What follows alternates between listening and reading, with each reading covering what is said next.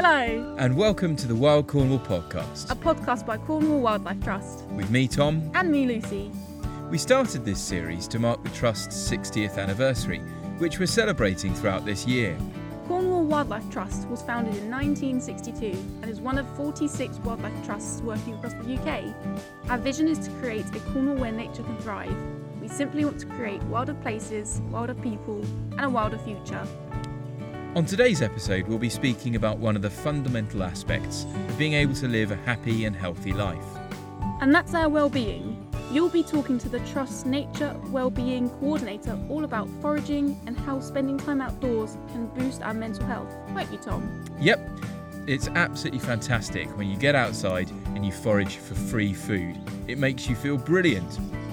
We'll also be discussing how you can discover the joys of nature and its well-being benefits. Everything from exercising outdoors to walking barefoot on the grass. And finally, we'll be sharing the wonderful wildlife you can look out for during May as the dawn chorus comes into full force.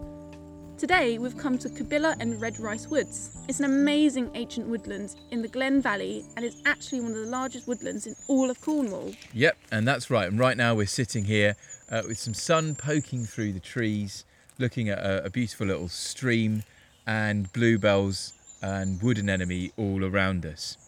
And one of the things I love about this time of year, as we, as we sit here listening to the bird song, is that nature's greatest symphony, the dawn chorus, really, really gets going each morning. That's right, the birds started singing months ago, but as spring progresses, the chorus gets louder and louder, with more species adding their voices to the choir. So, what species might we be hearing, Lucy, in the morning? Well, birds like the song thrush, wren, and chiffchaff can all be heard at this time of year. But if you're lucky, you might also be able to hear the famous call of the cuckoo. We They've just arrived back here and will be sticking around this summer. They are spectacular, aren't they? And last Sunday, the first Sunday in May, the world celebrated International Dawn Chorus Day, which actually started in the 1980s and it's continued ever since. Mm. Were you up and about, Lucy? I'm always up really early. I'm, I'm an early bird. Are you? So I, I always get up, I'll go for like a run or a morning swim. And specifically on the dawn chorus day, I rather than listen to my music, I I listened to the chorus and I could hear everything and it just it was just beautiful. It really set my day up and it was really lovely. well, do you know, I uh, actually crept down in the morning before all the rest of the family were up and I sat in my garden, had a cup of tea, and I just listened to the beauty of the birds. It just gives us such a feeling of peace and grounding, doesn't it? I couldn't agree more, Tom. During the lockdowns, my first port of call was just to retreat outdoors, whether that be the woodlands, the local green spaces, and of course the sea. Whenever I find myself struggling or stuck in the loop or just just really not in a good place, I'd, hmm. I'd go straight to nature in the woods, and just hearing, just the nature of be alive really helped. It's a bit of an escape, isn't it? I guess it's so important for all of us to look after our mental well-being. Around one in four people each year will experience a mental health problem of some kind, according to the mental health charity Mind. And studies have shown that spending time in nature really does help. Activities like ecotherapy, forest bathing, and cold water swimming all have a massive impact. They really do, and I'm not surprised by that sort of finding. Back in July 2020, after the first lockdown, Cornwall Wildlife Trust's Nature in Lockdown survey actually showed just how much the majority of people valued nature during that really difficult time. Speaking as well of nature and its well-being benefits, Tom, you went on a walk with Eve Tucker, the Nature Wellbeing Coordinator at Cornwall Wildlife Trust recently, didn't you? That's right, Lucy. We had a really insightful chat about foraging and how great it is an activity to get you outdoors into that beautiful natural world. Eve, thanks so much for meeting me to talk on the Wild Cornwall podcast about foraging. And we're, we're here today having a foraging walk, but I, I don't know exactly where here is. Where are we? You just gave me a Google Maps reference to, to drive to, so where are we? Um, we're just outside Falmouth at the moment, so we're going to have a walk through this lovely little woodland, um, and then it's going to come out on the southwest coast path. Fantastic. And I can see uh, as we enter this woodland some what looks like some wild garlic and some lesser celandine and some bluebells. Yeah, lots of flowers out and about now that it's spring. Lots to forage as well, which is good. Fantastic. And and in your role, you're the nature wellbeing coordinator. Yeah. What sort of thing do you do each day? Uh, so day to day it can vary quite a bit, um, but my role in general is all about getting people out and about and connecting with nature um, in order to help their well-being. So that could be just going for a walk around one of our reserves, or we've been doing a series of foraging walks with the lovely Stuart Woodman, which have been really great. And then I've also done events maybe for people who are less mobile, where we'll do some indoor things but still based around nature. So we'll make natural bird feeders, um, insect hotels, and do a bit of bit of arts and crafts with leaf printing and things like that. Brilliant, a whole range of different things. Yeah, it's been been really enjoyable. So, why do you think being out in nature is good for our mental well-being? Well, I think there's a huge range of reasons, really. Um, it's great for your mental well-being. It's just a kind of safe space where you can relax. Um, that often helps you get talking to other people as well, just because you feel comfortable. Um, it's really good for your physical well-being as well, without even knowing it. And there's actually five ways to well-being that have been identified by the NHS. So they're connect, take notice, learn, give, and be active. So nature, you can incorporate that into all of them. So we're we're taking notice of what's around us now. Hopefully, we're going to learn something. We're being active as well. So you're kind of hitting all those well-being points, which Absolutely. is pretty good. Yeah. So let's just take notice, describe what we're we're seeing here. Yeah, so we've got um, a little path through the woods, and either side on the banks, it's just carpeted with wild garlic at the moment. Mm. Um, lesser celandines, as you said. There's some cleavers. The ferns are all coming out. Um, you can probably hear the birds, which is always nice. And, and we're lucky; it's a beautiful spring day as well, isn't yeah, it? Yeah, gorgeous. Um, yeah, we've got plenty of edible plants around us. You can smell the wild garlic now. You can, can't you? Yeah. Um, but also, yeah, just lots of nice spring flowers to look at as well. So, have we seen any edible plants yet that we might forage today? I'm going to be taking a handful of wild garlic, I think. Yep. Um, make some pesto later. And how do you how do you do that? So I tend to just. You don't even really need to have a food processor. You can just roughly chop it. Um, roughly chopped wild garlic. Don't need any extra garlic in there. Um, a bit of lemon juice, some olive oil, and maybe a bit of parmesan or vegan cheese if you're vegan. Um, and yeah, just blitz all that up really. Sounds With delicious. With some, nuts if you're not allergic as well, can be a nice addition. Um, What what would you cook it with when you when you've made it? I tend to put it on pasta, um, the classic pesto pasta. Yep. But it's also really nice on pizzas or in a sandwich with some cheese. It's really good. Sounds great. I'll I'll I'll, I'll get some and make some later myself. Yeah. Okay, so we've just stopped here at a random part of the path. Got all of this wild garlic here, um, which is a really great edible.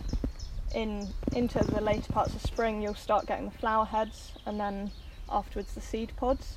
So all of the parts of wild garlic are edible, um, but just to note that when you're foraging, you should only be taking the four Fs. So that's flowers, foliage, fruit, and fungi. Okay. Um, so it's actually you're not allowed to uproot any plants. So when you're picking, just be careful. Um, some scissors can be really helpful. But But- no uprooting. No uprooting, um, and also you should be aware of foraging sustainably. So never take more than a third of a plant. So if there's a big patch, never never clear more than a third. But we wouldn't need to take a third. There's so much here, isn't there? Yeah, just take what you need. Mm. Um, leave some for someone else.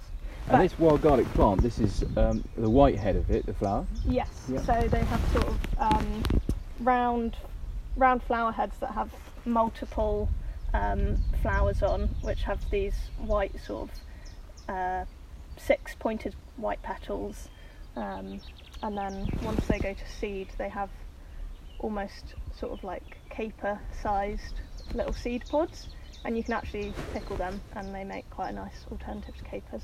Which I'm yet to try, but I've heard heard good things. That's the thing. So just picking it here like this. Yeah, so I tend to just go just below where the leaf starts. Um, on the stem. Great. And just make sure that you're almost snipping it with your fingers so you're not accidentally uprooting it. Uprooting the plant. Yeah. There you go. Come Thank prepared you. with a good bag. Yeah, these little um, mesh veg bags make quite good foraging bags because Yeah. everything can sort of breathe. So what's next? This sort of feathery, almost ferny looking leaf is cow parsley.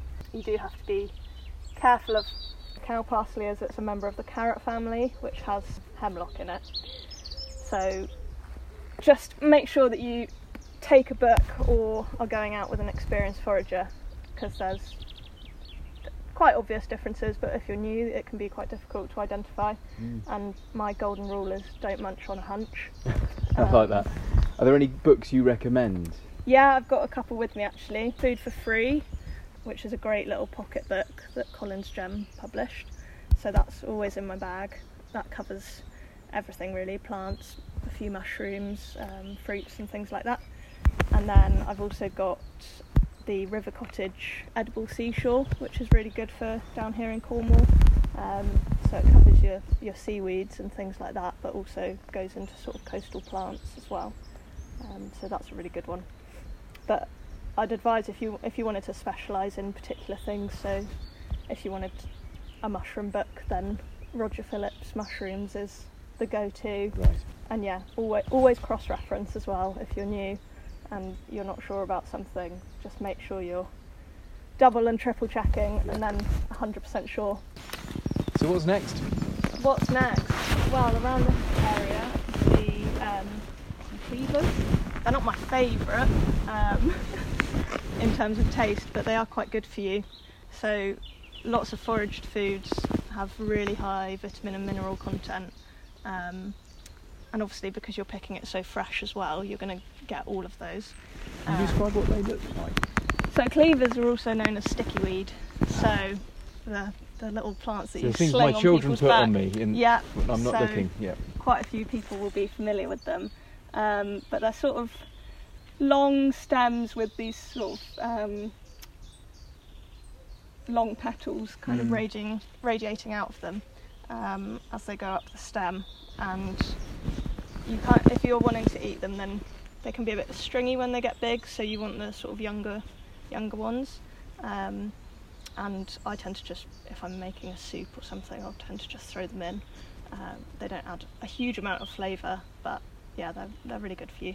So they're a nice one to put in. Really good for dogs as well. Um, Are they? Yeah, and you can pay fortunes for dog supplements, um, but you can just go out and pick some cleavers if you Is want. that right? All this time I've been walking my dog. Didn't know that. yeah, probably been foraging around himself for some cleavers. Um, and then yeah, we've got this nice stone wall, which is covered with quite a lot of ivy. But between the ivy, you've got one of my favourites, which is this pennywort, Okay. also that known as navel wort because it kind of looks like your belly button. Um, does. So it's a round leaf. It's quite thick, quite succulent, um, and then it's got this little dimple in the middle, I guess. And you, did you just say that's one of your favourites? It's one of my favourites. Yeah, I, I recommend a taste if Yeah. you'd like. I think Just it now, tastes like bean sprouts. Yeah. So while I chew it, why, why is it your favourite? What? Um, I just like the crunch. I think it's Mm. slightly salty. Some people find it a bit bitter, but Mm. I don't mind it too much. Um, I probably wouldn't recommend cooking it unless you're maybe just quickly doing it in a stir fry because it tends to go a bit soggy. Okay. But it's quite nice as a, a bit of a bite Yeah, it's quite on nice. a salad or something. So Um, pennywort, that was. yeah. Yeah. Pennywort or navel wort. Um, yeah, one of my favourites, definitely. I think we should walk a bit Okay. onwards. That's great. So as we walk, Eve, how did you get into foraging? What, Um, what about it appealed to you? It was actually a couple of my. Well, I, I was doing a bit during lockdown. Um, the woods behind my house have loads of wild garlic, and yeah, it's just a really good way to be more in tune with the seasons and also kind of expand your your cooking to fit with the seasons, and then you might be more confident to buy seasonal produce at the shops. Yeah. Um, And we're actually quite disconnected from the seasons Yeah. in this day and age, aren't we? yeah, foraging has helped you to connect quite meaningfully, I guess. Yeah, it really has. Like, I, I'm often looking forward to summer, just because it's warm and I can go swimming loads. But now I find that I'm actually not w- wishing summer away, but I'm really looking forward to autumn because that's when all the nice edible mushrooms come out. Um, winter can still be a bit hard, but you've got things that you can forage all year round, really. Mm. Um, and yeah, it just yeah, it really helps you take notice a bit more, which is always nice. And now we can see the sea, and we're just walking down to this beautiful little cove. Oh, and it's a lovely view as well. You can see over to is that St Anthony's Head over there? Yeah, you've got St Anthony's and you can see Pendennis Castle as well. So you get a nice view of Burnham, Mm. which is nice. Uh, so this here is uh, common sorrel, and this is actually a great spot to talk to you about it because um, it's just next to one of its poisonous lookalikes. So it's next to Lords and Ladies, um, and you can see the leaves both have they're sort of arrowhead shaped leaves. Yeah, they do look similar. Yeah. So they've both got what's called backward facing lobes. hmm So essentially, the back of the leaf has splits into two and is pointing down the stem. Um, but at this stage, they look quite different. So the Lords and Ladies is very big leaves. Um, you can see the the vein pattern is quite different as well. Um, but when Lords and Ladies is young, it can look a bit more similar to common sorrel. So the main differences that you're looking for is common sorrel always has very sharply pointed lobes. So you can see, there, Yeah, really sharp, yeah. whereas Lords and Ladies is rounded. It looks like there's a size difference as well. That the, the common sorrel is smaller. Is that Yeah, normal? Of, so that's common sorrel will stay sort of this size, Mhm. quite small. Um, Lords and Ladies will grow to really quite big, so you can see it's bigger than my hand now. Mm. Um, but when Lords and Ladies is young, the leaves can look a bit more similar. So earlier in the year, you just want to make sure you're especially careful. okay. But yeah, if you just always check that it's got these sharply pointed lobes, Mm. then you know it's sorrel. And um, yeah, I'd recommend giving it a taste. It's um, got a really lemony. Mm.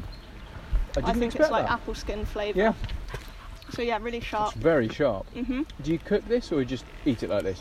You can cook it, but it's really good in salads. Mhm. Um, but sorrel is really versatile, so because it's kind of lemony, you can sort of put it wherever a lemon would go, Mm. which can be used in savoury things, sweet things as well.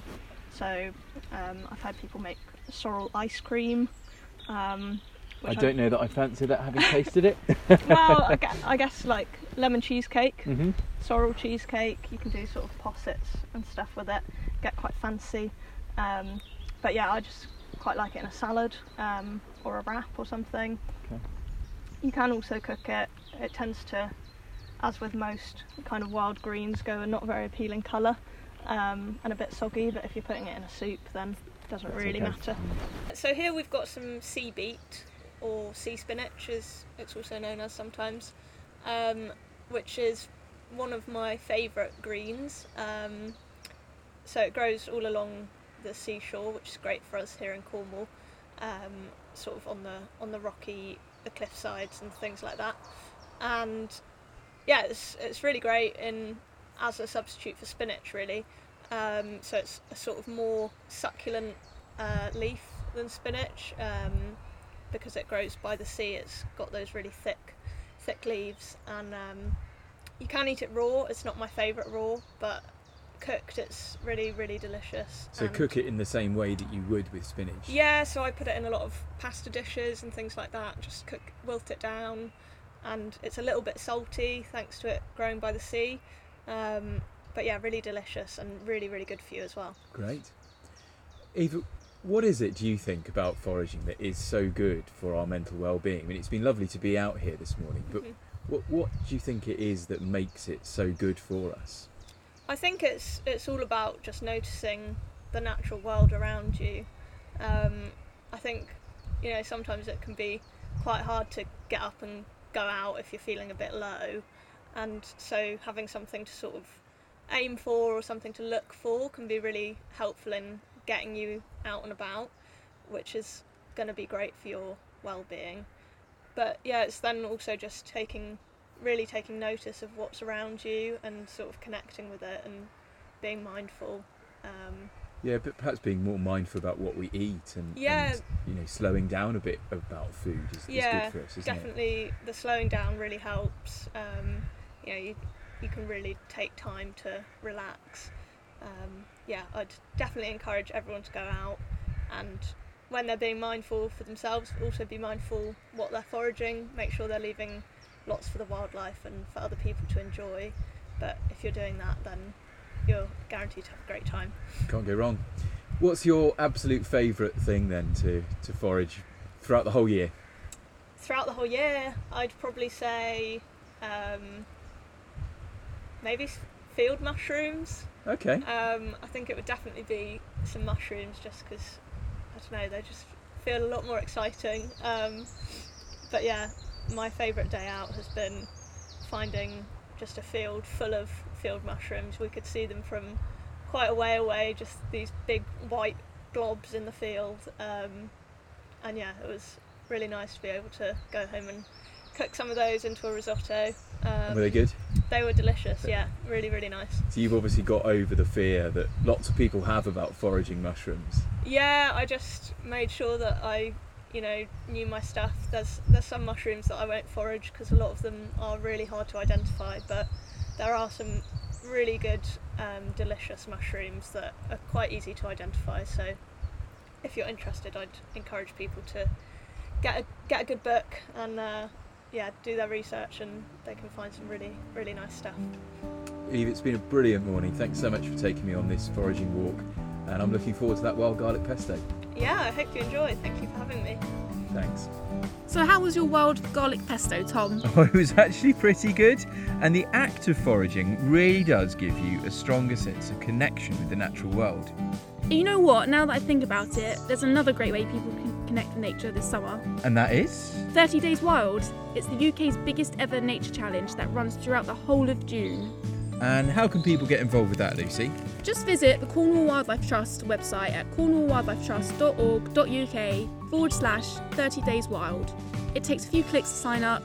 The idea is that you carry out random acts of wildness each day throughout the month. It can be anything from listening to birdsong, making a bug hotel or bird box, and you can even go hug your favourite tree. And do you have a favourite tree, Lucy? I mean, these trees right now are looking very mossy, so I can imagine they're really soft. So I'd go and hug one of these trees, to be Okay. totally honest. it does sound like a great challenge. I'll certainly be signing up. And it'll be a great way to get the whole family involved. That's a great idea. I'll, I'll definitely be roping some friends too to come along for a wild swim with me. So don't forget to sign up online. And also, if you'd like to become a member of Cornwall Wildlife Trust, just head over to the Trust's website. Now that brings us to the end of the show, but before we leave, we are ending with a moment of nature mindfulness for you all. So take a deep breath, close your eyes, and let your mind relax and enjoy the mindful sounds of nature here at Cabilla and Redrice Woods. We hope we you all have a wonderful month and we will be back for the start of summer in June. Goodbye. Bye!